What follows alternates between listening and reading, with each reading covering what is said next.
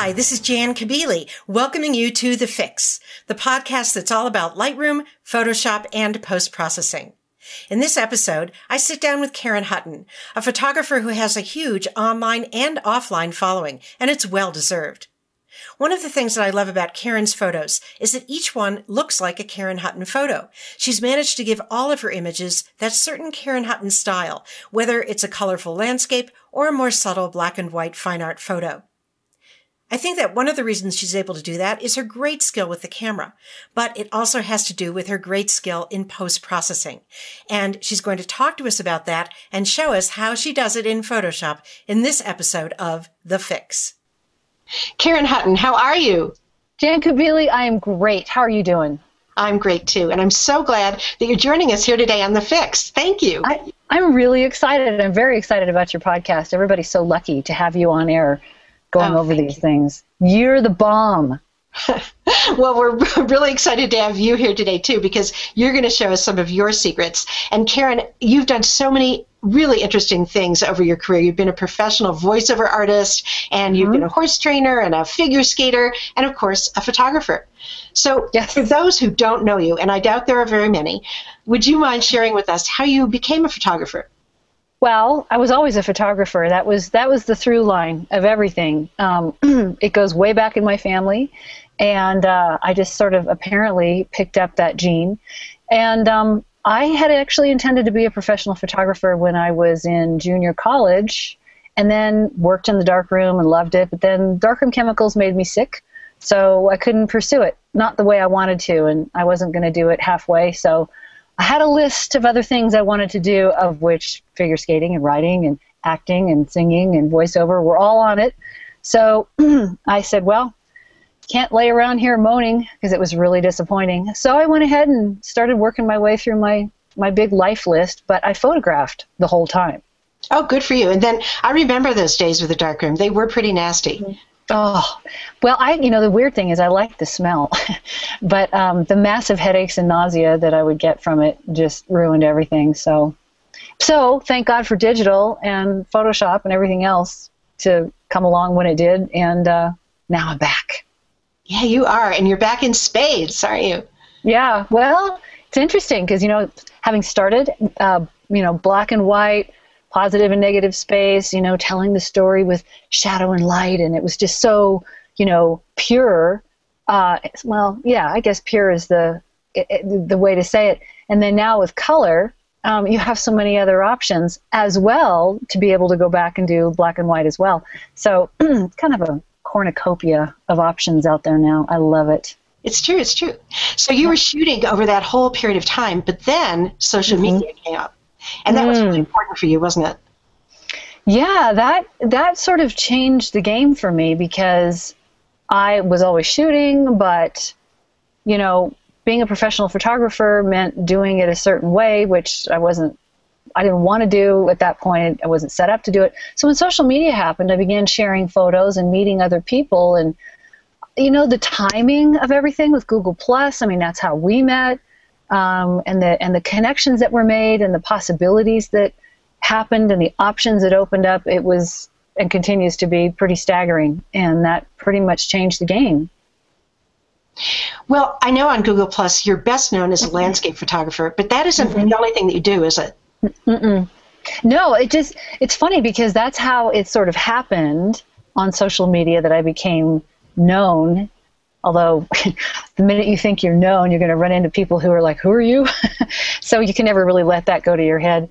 But um, but yeah it just sort of happened because i live up in the lake tahoe area and i was you know like got my first full on dslr and practiced here in my area. And so those were the photos that i was posting um, you know at the time and that's how it all became. But gosh before that there was a lot of other stuff that I did. So I'm kind of returning to it all now, but it, so it's kind of interesting. I'm known for this, but I really do this, and who am I? It's a whole identity thing. It is. I know some of your photos, you put them in the travel photography genre, some are mm-hmm. architectural, mm-hmm. and you've been doing some black and white too, haven't you? Yeah, I've been, um, you know, I had this mad craving for color, and I still do. My mother was a very color, you know, loved color, and we all loved color. And I still love color, but um, I, I just started craving my my blacks and my whites and my, my muted tones. And at first, everybody was like, "What? What are you doing?" and I'm like, I'm going back to my roots. And so, you know, that's really easy to do nowadays and it's really fun. And so it's just like a whole other I don't know, not genre, I guess, division slice of the pie that I'm enjoying a lot. Well, you know what I've noticed though that's very interesting about your photos, whether they hmm. are black and white or color, or whether they have a little bit of an HDR tinge or not, or whether they're photos of landscapes or of objects or of um, buildings, they all look like Karen Hutton photos. Huh. And, you know, I'm looking at them and I'm trying to figure out why that is. It has something to do with style, doesn't it? Yeah, you know, one of the really cool things about having done so many things is that you you get a perspective that a lot of people don't have. And one of the perspectives is you show up in everything you do.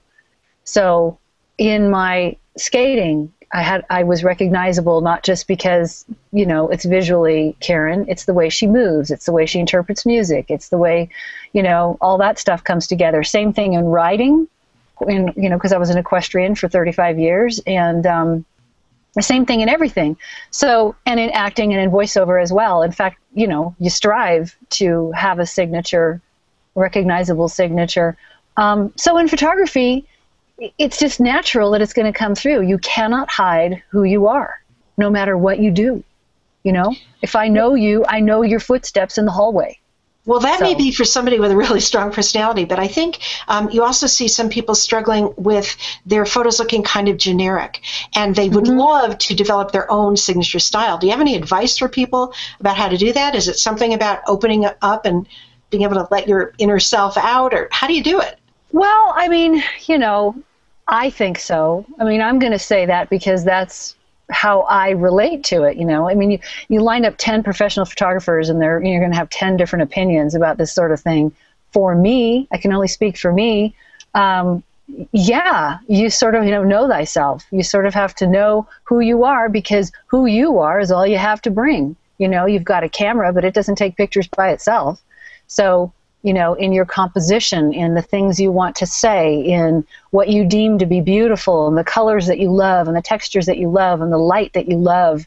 Um, a lot of people aren't willing to commit to what they really, really, really love. They're worried about, well, this is how so and so does it, and the right way to do it is. And, you know, I, I saw this tutorial where somebody said, and it confuses you. And so sometimes I think it's a good idea to just throw it all out the window and go go take pictures of what you love. I know, I hear you. I think that is really important. Mm-hmm. Well, you've mentioned a lot of things that help you get the Karen Hutton style in shooting, but what about post processing? Are there things that you do after mm. you take the photo that make it look like a Karen Hutton photo? You're so cute because you know darn well I do a lot of stuff. yeah, but yes. Karen, most people, not everyone, I won't say most people, mm-hmm. but a lot of people don't know that. And they get really upset because they see your amazing photos and other great photographers' photos online and they go, well, wait, I just shot the same thing. Why does it look so kind of drab or dull or uh, it doesn't look yeah. like theirs? And yeah. the answer, I think, is a lot of the answer is what happens after the shoot. Mm-hmm. Right? I think composition has a lot to do with it. I mean, I think, you know, it all starts there, you know, composition and getting a good exposure and stuff. And composition is part of your voice, you know, how you choose how and where, you know, down, low, high, or, you know, whatever lens you use, all all sets the stage for this presentation of your idea. Now, some people feel strongly that um, that photos should be natural. You know, the more journalistic. This is what it was. I don't mess with it. If you work for National Geographic, you're not even allowed to mess with your photos. So, you know, whether you do or you don't depends a lot on, um, you know, why you're shooting and what you're shooting for. So there, you know, if you're a professional photographer, there's a lot of requirements. You know, if you're shooting a wedding, you can't necessarily you know, go crazy. You have to, you know, you have to present what the bride and groom have hired you for. So for me, I don't work for anybody. I work for myself, and um, I please only myself with my photos. And so therefore, when I take uh, the photo in the camera, that those are the bones. I need good bones. If you don't have good cheekbones, you're just never going to have good cheekbones. and so I have the bones in the camera, then I take it in my computer and I look at it and I say, what do you got to say for yourself? You know, I kind of work with the image and my muse to see what story we want to tell. Ah, so it's about telling a story. That's really mm-hmm. important. Yeah, and it can be the story of a feeling. It doesn't necessarily have to be a, um, a, a uh, you know, like a what am I trying to say? Like a prose story, you know. And then he walked in the room. It doesn't have to be that. It can be a feeling, but it's going to be a presentation of that feeling or a depiction of that feeling, which to me kind of all goes under the umbrella of story. Um, and so, yeah, it absolutely starts there. So I don't know about you, but after I do take a photo and then I'm maybe a week later or two weeks later, sometimes even longer, I'm sitting in my studio and I've got that photo in front of me. That's a second time that I get really excited about it because I feel like I have the opportunity to craft the story even further. Does that happen mm-hmm. to you too? Yeah, it does. And sometimes, sometimes what happens to me is I know I've taken a decent picture, but I look at it and I'm like, oh my God, I'm bored. And so it goes back in the pile for like two years. And then I pull it up two years later and go, that's pretty cool. And suddenly I have a feeling about it. So it works both ways for me. It does. So when you are sitting there in front of the computer, um, how do you choose what applications or plugins or programs you're going to apply to a photo to get the look that you want? Well, I um, deeply admire Lightroom, but I'm a Photoshop person just because the things that I like to do, I have to do in Photoshop. It's also how I learned, much for the same reason.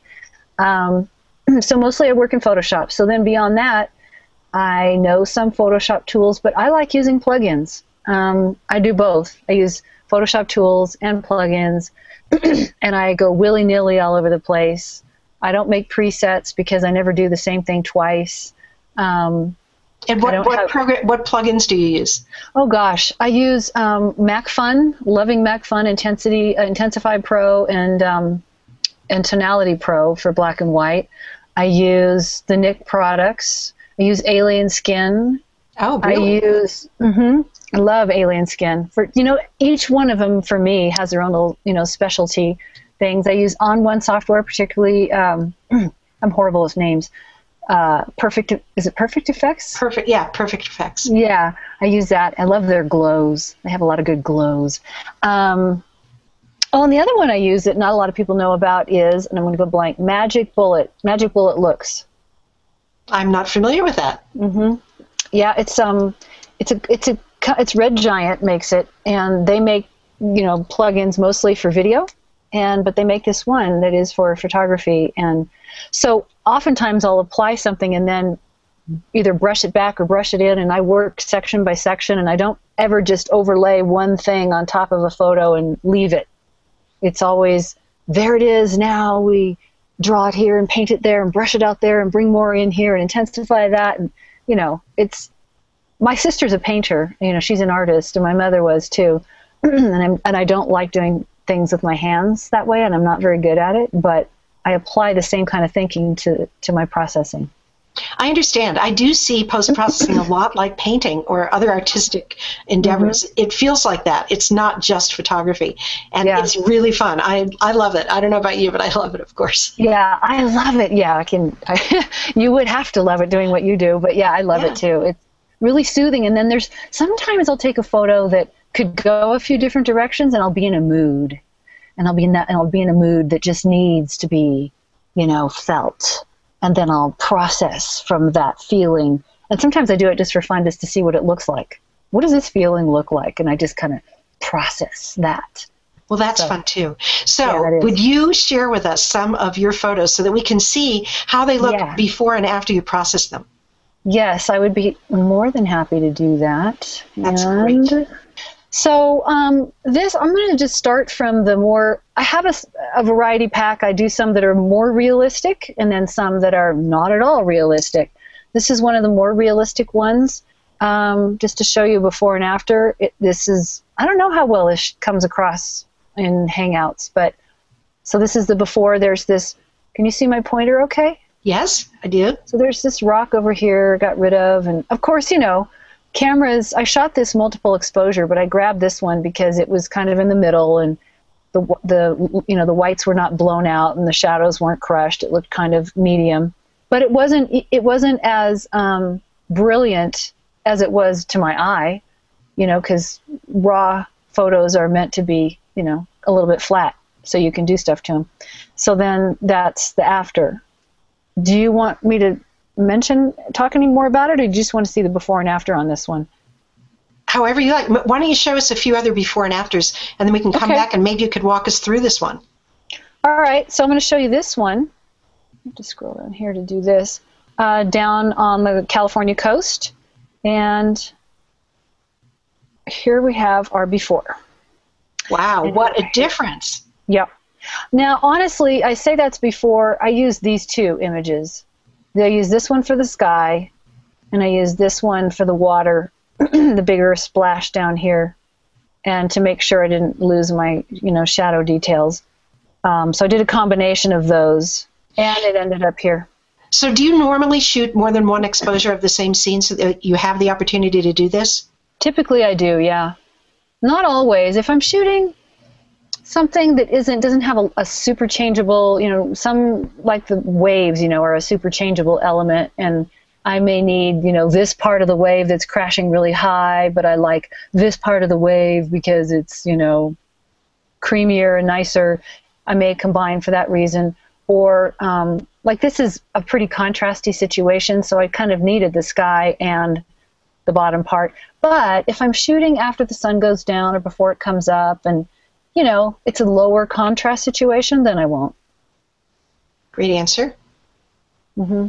So that's that one, and then another. My whoops, my final one here is this one, Ooh, which started as that. wow! Yeah. So that's fun. this was this was like one day sitting down I, when I shot this, I knew I wanted to do something I had been wanting to do a kind of a magical train shot and I thought, well, Union Pacific runs through my town, so I'm like, I guess this is the best I'm going to get.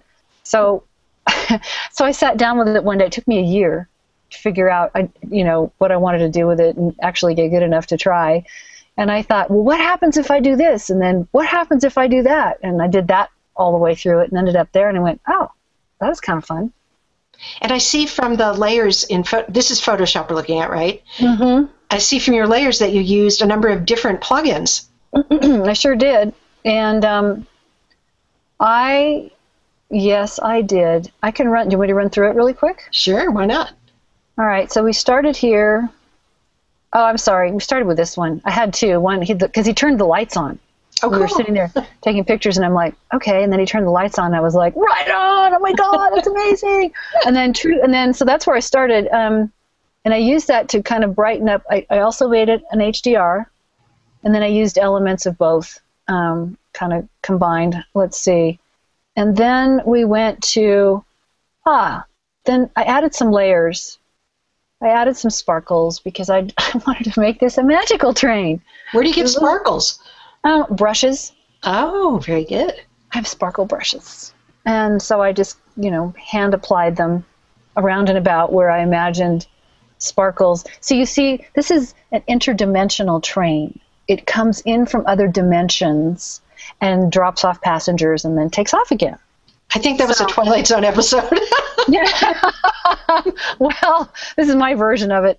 So, um, so I wanted it to, you know, because when it drops in out of another dimension, it, you know, had little stars. Okay, I have to tell you a really funny story though. So I posted this on, uh, I think it was Google Plus, and I had some really huffy. I don't even know who they were. Some huffy people s- look, you know, criticize it, critiquing my photo when it was Right. all done, and they said one, the comment I love the most. What, well, one of them said, oh, "It's just too busy. There's just too much going on, and you know this and that." And I'm like, "Okay, I guess that's fair. You don't like it, whatever. I mean, it, it's fine if they don't like it. It's what they say." So, but the other guy says, he goes, "It wouldn't look like that."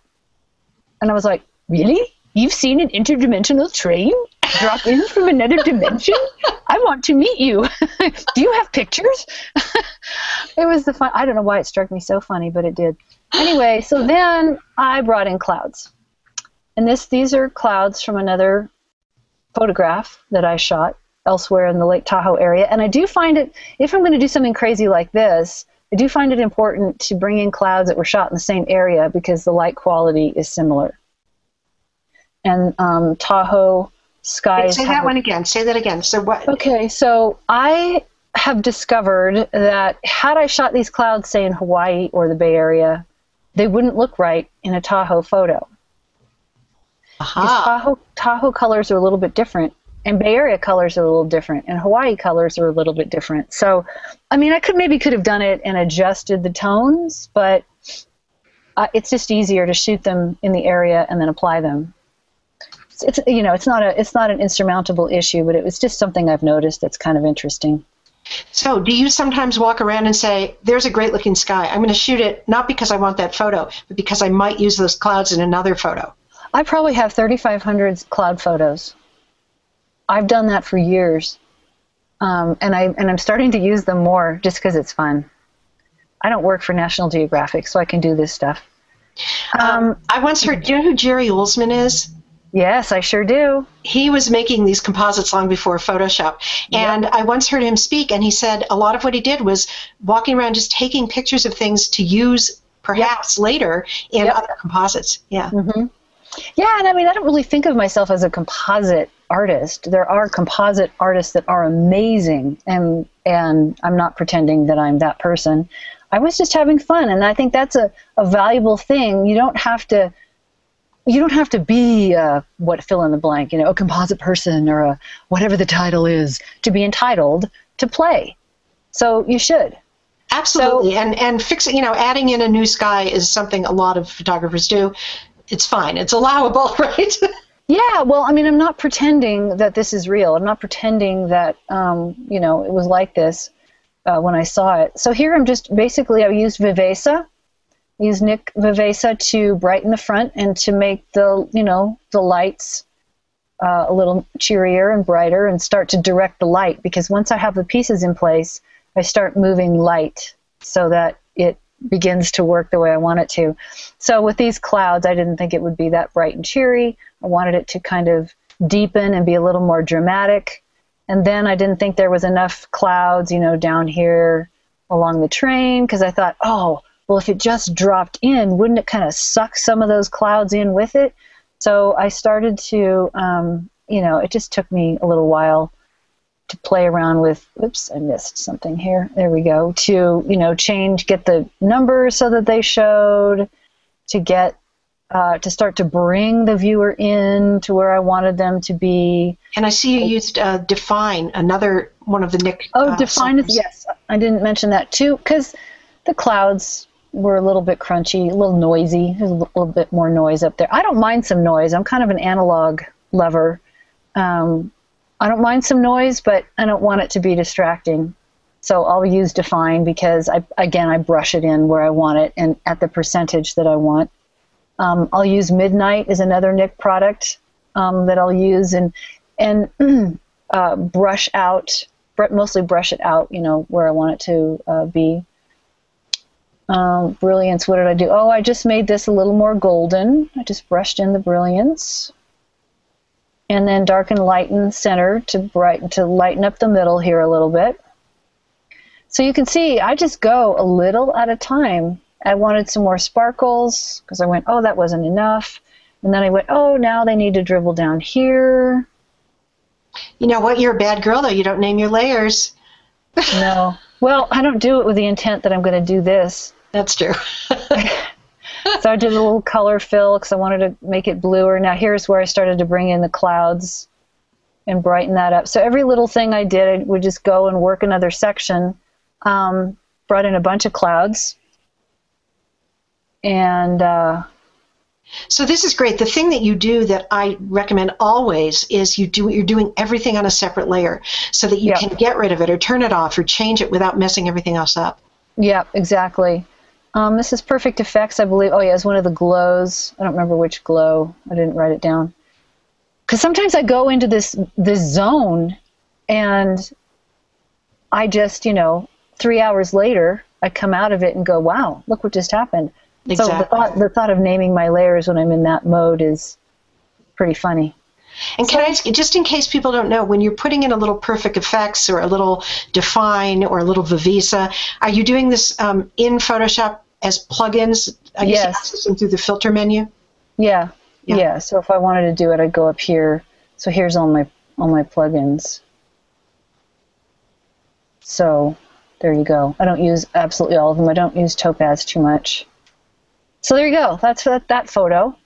Fantastic. You know, Yeah. Karen, I have to tell you, we're almost out of time, so we probably don't have time to run through another photo. That's But okay. is is there another before and after you had to show us? Oh, um, I think I showed them all to you. You can just, uh, I think I showed you this one. Did I not? Yes, you did.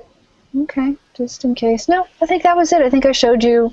Um, oh, maybe I didn't do this one. Wow, you're good because I believe I did not. So this was a f- finished one, and that was before. Now this is an HDR. Um, this is an HDR shot because I was shooting into the sun. I don't. I, I used to do a lot of HDR because it was fun, and it still is. But I don't do as much of it now as I used to. But I did this one because I was shooting into the sun, and I needed to get all those, uh, you know, light. I needed The to get sun all the light flares. Yeah. the sun, the sun, well, the sun flare would have shown anyway, but it would have blown everything out if I was also trying to get detail in the front of the building. But with me, um, HDR is the beginning.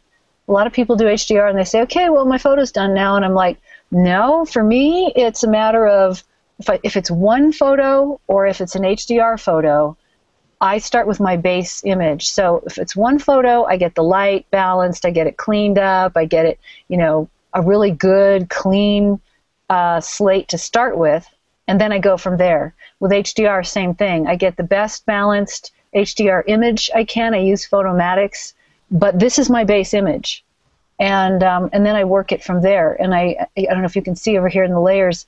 I use textures. These are textures that I made. Um, in fact, I'm they're part of a line of textures I'm going to be offering, and um, so I did different. Um, I used exposure. I used alien skin here. I did a lot of cleanup because I got rid of, you know, I was going to go with the sun flares and then I changed my mind so that the then after looks like that. And I used three different, Fantastic. yeah. Now, what is this about your textures before we go? You're creating a line of textures that you'll be Mm-hmm. selling at your website, I assume? Yeah, they will be. Um, they might even be by the time this airs. Um, but I've been using textures more and more, and I'm finding them extremely interesting and useful, and even really creative to make. So they're kind of textures, hues, and um, and overlays, a kind of a combination of things. And Could you go um, down and show us just one of those textures that you have there? hmm Let's see. I don't know if I can pull it up the way I didn't do it as a uh, I didn't do it as a smart layer, so I can't really pull it up. But um, I think if you is- turn off the top layer, we'll see it. The layer 10, yeah. except for the fact that I brushed Oh, you brushed most of it away, yeah. Yeah, I wanted I wanted this one to be a little bit crunchy around, you know, textury around the edges, not so much in the middle. Whereas earlier I used this one. You can see it's sort of blue hmm on the top and, and more golden because I wanted to make the sky less just gray and kind of nuclear looking, and I wanted it to be bluer and wanted this to be more golden. And then this, I just wanted it to be, you know, this this photo has so much texture in it anyway that um, I wanted it to justify itself, and then really draw the viewer into the into the center of it where the sun was. It works. Now, and just curious, when you say you make the textures, do you make them starting with a photograph or you make them um, Yeah. digital? Ah, Yeah, I use um. I start with a photograph and then either and then I'll often combine them and sometimes blur them to make them more of a hue rather than a texture because some photos don't need more more grit. Um, they may need just a you know like have you ever used Mextures on a on an iPhone? Yes. On a, okay, so it's sort of like starts where Mextures ends, and and so some of the hues do that, do something similar to that, and then the um, the textures will actually add you know something touchable to the photo. It's just fun. Oh, fantastic. Well, I can't wait to see your line of textures. Well, thank you so much for showing us that. That was fascinating. Um, cool. And I, you know, I think it gives viewers a little bit of a hint into your world and what you're doing with your photos to make them look so fantastic. Not that they're not fantastic right out of the camera. Well, I mean, they're like I say, that's just the beginning. It's it's uh um, I mean, and some people love the more natural look, and that is totally viable as well. The the the arguments rage. You know, I say, do what feels good, do what you love. I was raised around art. I got to see, I got to study, you know, classical art, and I fell in love with Japanese wood carvings and different artists over the years. You know, classical artists and their colors and textures and lines and um, and I just, they're just yummy. And I just always wanted my photographs to be my version of that. So that's kind of my approach. Got it. well, you're doing something right, that's for sure. Well, thank um, you. So, Karen, tell us something about uh, where people can go to see more of your photographs online. Yes, you can go to KarenHutton.com, and that's my my world basically because I do my photographs, I do voiceovers and speaking and other things, and then Karen Hutton Photography is um, kind of the bigger photo world. And um, either way, you can you can find me either way. Great. Well, we'll put links to both sites um, in the blog post for this episode of The Fix. And yeah. Karen, I want to thank you again so much for being with me today and sharing some of your work and talking with us. It's always great to talk to you. It's so good to talk to you, Jan. Thank you so much for asking me. And I know your show is going to be amazing and, and hugely popular. So good luck with it. Thanks. Okay. Bye. Bye. That was so much fun to talk with Karen about her approach to photography and to see how she processes some of her photos in Photoshop. I think that the mark of a true pro is someone who generously shares her tips, her techniques, and her secrets, as Karen did so well here tonight. So thank you, Karen. If you like this show, I'm sure you'll like what's coming up next week. So be sure to tune in again for another episode of The Fix on the TWIP Photography Podcast Network.